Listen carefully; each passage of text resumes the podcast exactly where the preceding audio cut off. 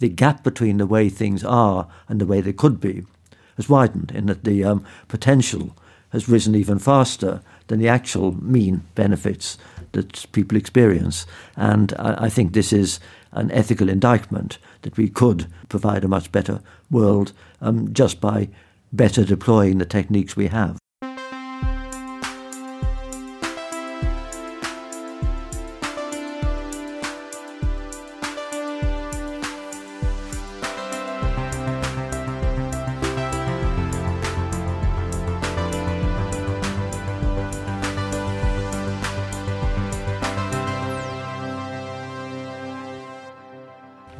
This is Heja Framtiden, the Swedish podcast on the future. And I'm sitting here at Fritanke Förlag in Stockholm uh, together with uh, astronomer royal uh, Martin Rees.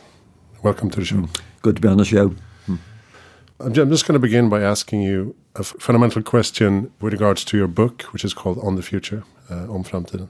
Why is this century, why is the 21st century so important for humanity, you think? I think there are two reasons why it really is special this century. The first is that the number of people on the world and the uh, uh, capacity they have to uh, use resources is for the first time having an effect on the global environment.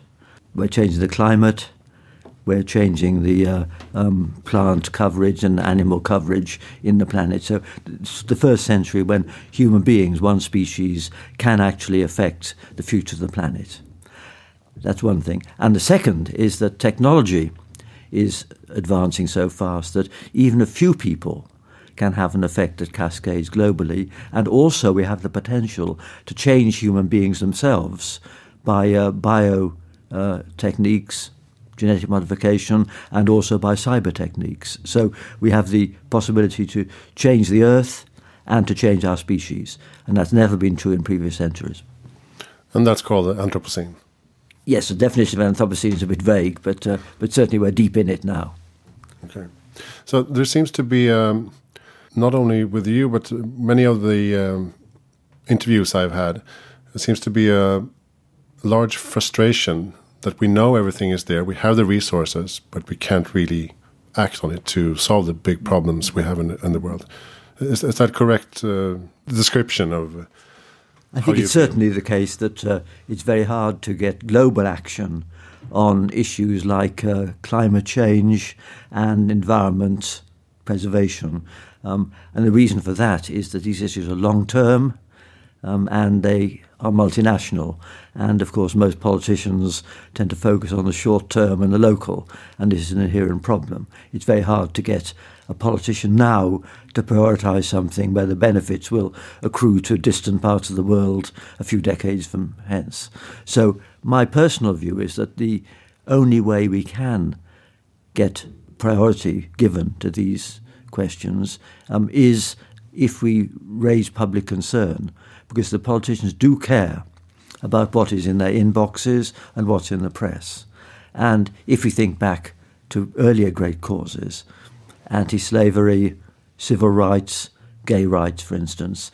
They've all started with a few individuals and they've gradually gained support, and the public then takes them up, and the politicians have to follow.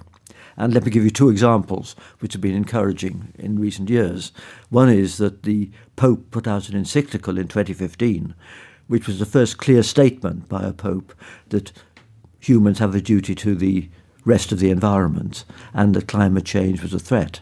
And the Pope got a standing ovation at the UN, and he's got a billion followers in Latin America, Africa, and East Asia, and that had a big effect on easing the consensus at the Paris conference in December 2015.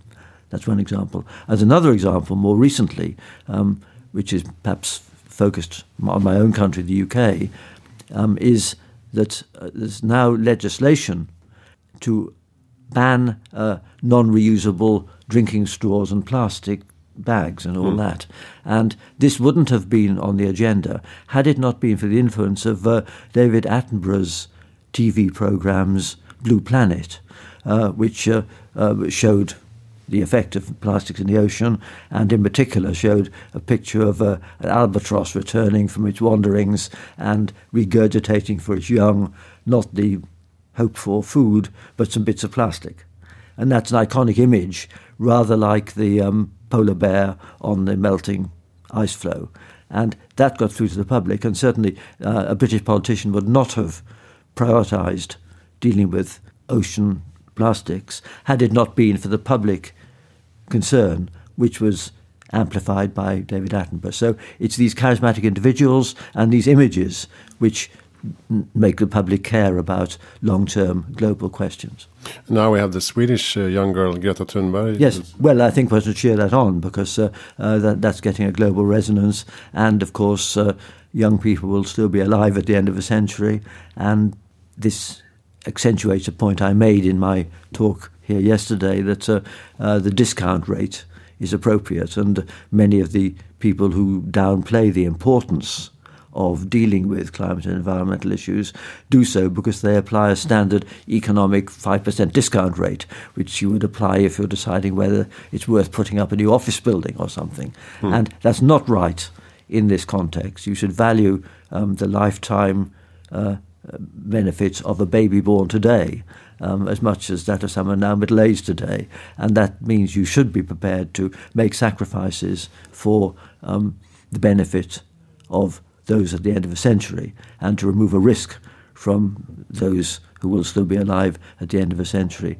Um, there's some win win uh, strategies. I mentioned in my book that to enhance the rate of research and development into clean energy is something we should do because uh, that's uh, um, going to bring down the cost of clean energy and, and lead to more efficient types of clean energy and its appurtenances. Um, and that'll, for instance, mean that India, which doesn't have a proper electricity grid, uh, will be able to leapfrog directly to carbon free energy and won't need to build coal fired power stations, which they would otherwise. Yeah, I think a, a common, perhaps a misconception is that many of the poor countries will try to live exactly as we did in the 80s and 90s. Mm. But I think many of these countries will jump one step. Well, they've got ahead. to be able to, and they can, they can as long as it's cheap. The trouble is that at the moment, um, most of these um, uh, clean energy generations are more expensive than coal-fired power stations. So we've got to ensure that they're more efficient and cheaper. And then, of course, as you say, they, they can leapfrog, just like they have uh, uh, not had landline telephones, they've leapfrogged directly to mobile phones. Yeah, and um, surpassed uh, the banking system yes. directly into uh, um, mobile transactions. I mean, many people know that we need to make these systemic changes uh, in energy and education, finance, healthcare, etc. And you make a strong case in your book uh, for um, research and science. Do you think we should prioritize even more science and research, and uh, you also seem to uh, encourage scientists to uh, step up and take responsibility for actually spreading the word as well. Yes, well, there's two separate things. I mean, I think uh, it's clear if we look back that uh, our present world um, uh, is, for most people, a better world to live in than the world of the 19th century or earlier times, and that is due to the applications of science. Um, electricity, etc., um, and all those things discovered by scientists, and all the, the ways in which we are more healthy um, than we were 100 years ago. So I think everyone agrees that it's through the applications of science that we are able to feed and keep healthy a population of 7.5 billion people on this planet. And so clearly uh, we need to foster scientific research. But um, of course, the way science is applied is not a matter just for the scientists themselves, because the scientists are experts in a narrow area, but they have no special uh, um, uh, standing on the ethical issues or the um, economic or political issues, uh, which are relevant to the way their work's applied. They have an obligation, I think, to uh, inform the public and also inform politicians of the risks of what they're doing um, and uh, uh, and also to do all they can to promote beneficial applications. But it's got to be the politicians and the wider public that decide. And that's why uh, not only do we need to ensure that there are competent people doing science so that we can maintain the great traditions of science, particularly here in Europe, but also uh, there needs to be uh, a reasonable level of public education um, in science so that um, people aren't um, bamboozled by bogus arguments so easily and by false statistics. And so, because so many of the issues now which politicians have to address um, are in energy, health, or environment, when some science is relevant, people need to have a feel for those issues. Hmm. You mentioned that uh, with climate change, we need some kind of global collaboration, mm -hmm, which is mm -hmm. difficult to yes to get going, but but we still need it. Uh, but when it comes to space travel and space exploration, you don't believe in uh, nation states taking a role in that. You you think we should uh, encourage private actors. Why do you why do you say that? Well, I mean, there's some aspects of space that need to be regulated, just like for aviation. But I think um, when we focused on manned spaceflight in particular, the situation is different because uh, manned spaceflight, of course, was pioneered uh, for national prestige purposes by the United States and Russia. And it had some practical benefits, of course, to uh, be able to service uh, this Hubble Space Telescope and things like that. But now, with the advance of robots, the practical case for people in space is getting weaker. And so I don't think one can justify, on any practical grounds, sending people into space.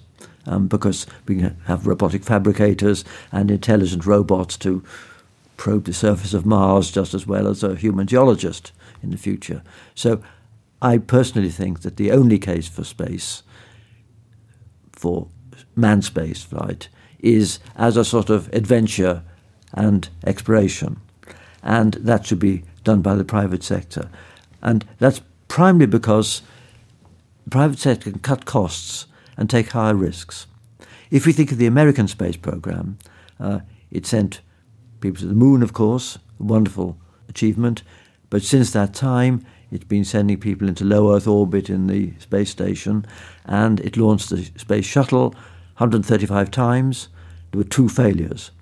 Each of those was a big trauma in the United States and held up the program for three years, etc.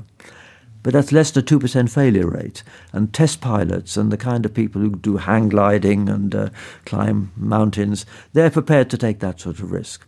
And so I think that manned spaceflight should be left to the private sector, which can overtly accept the kind of risks uh, that would be taken by these adventurers. And um, uh, I think that's the way to do it. And I hope that this does succeed because I think we should cheer on these adventurers and hope that there will be some pioneers living on Mars by the end of a century. And I think that's important because they will be able to use all the techniques we then have for genetic modification and maybe cyborg modification to adapt themselves to the hostile environment of Mars. And uh, I think they will be, in a sense, the first post-humans because they will evolve almost into different species and then maybe go off further into space.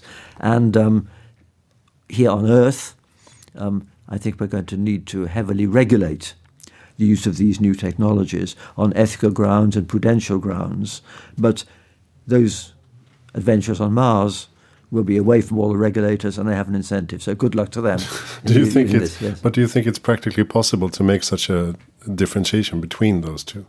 I mean, isn't isn't uh, the post-human development a part of our evolution as a species? Um, no, I mean the, the point is that Darwinian evolution is very slow, and it doesn't apply to humans anymore anyway. Um, but this evolution by by design um, could happen on a timescale a thousand times faster than Darwinian evolution ever did. And so it could be quite, quite possible that within a few hundred years there could be on Mars species which look very different from humans. Maybe they'll be electronic, maybe they will be flesh and blood, but very different. So this can, can happen, um, and there will be the possibility um, to, by the end of a century, um, not only maybe link our brains to something electronic, but also to redesign the entire genome. And I'm saying that uh, we will have that technology, but I think we should not use it on Earth. We should regulate it. And of course, we had no incentive because we're quite well adapted to living on the Earth, whereas they're badly adapted to living um, on Mars.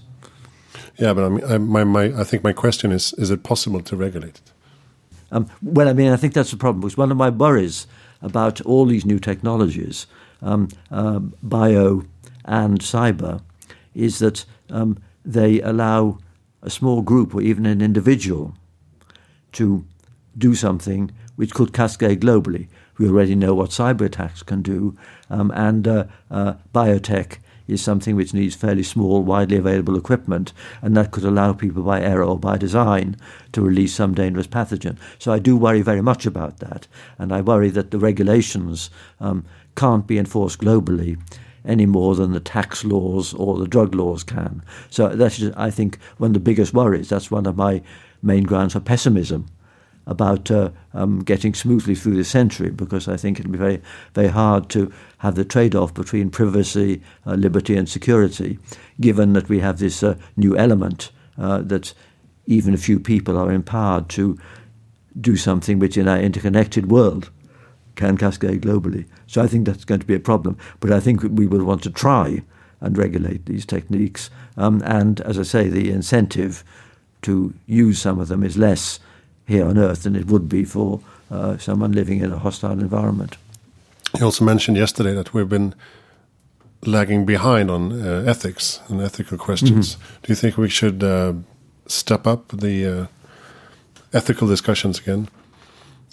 Well, we certainly should, and of course, uh, um, there's a huge gap between the the way things are and the way they could and should be, and uh, um, this is something which we need to become aware of, and um, this is another of my reasons for not being very optimistic. In fact, uh, in my book, my main theme is to be a technical optimist, in that we could provide a good world in 2100 uh, using technology to provide food, energy, and communication and everything. But whether that will happen or whether we will end up with a, uh, a violent world with huge inequalities between, say, Africa and uh, and other countries, uh, we don't know. And I worry that uh, even though it's true that the average conditions of life are better now than they were in the past, if you were to choose a random time to be alive, you'd probably, despite all its problems, choose the present rather than any earlier uh, generations.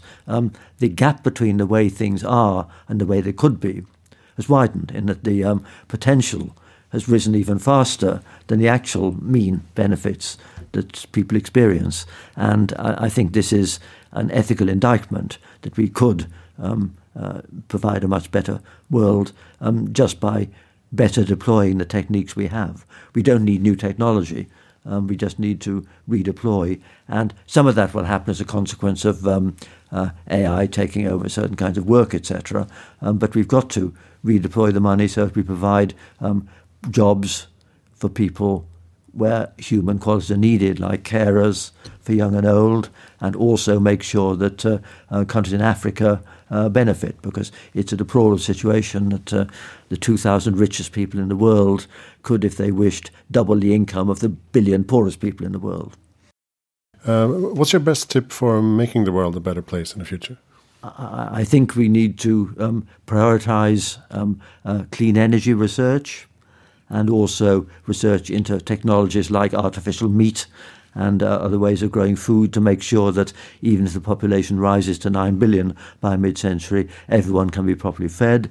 And we need to propagandize uh, for uh, these um, uh, technologies. Um, we also, I think, need to uh, ensure that we have charismatic figures who spread the word so that the public is concerned and politicians therefore are pressured to take the actions which benefit not just their constituents in the short run, but are uh, benign for the point of view of the world in the longer term. Do you have a, a reading tip besides your own book? It would be invidious to select any book.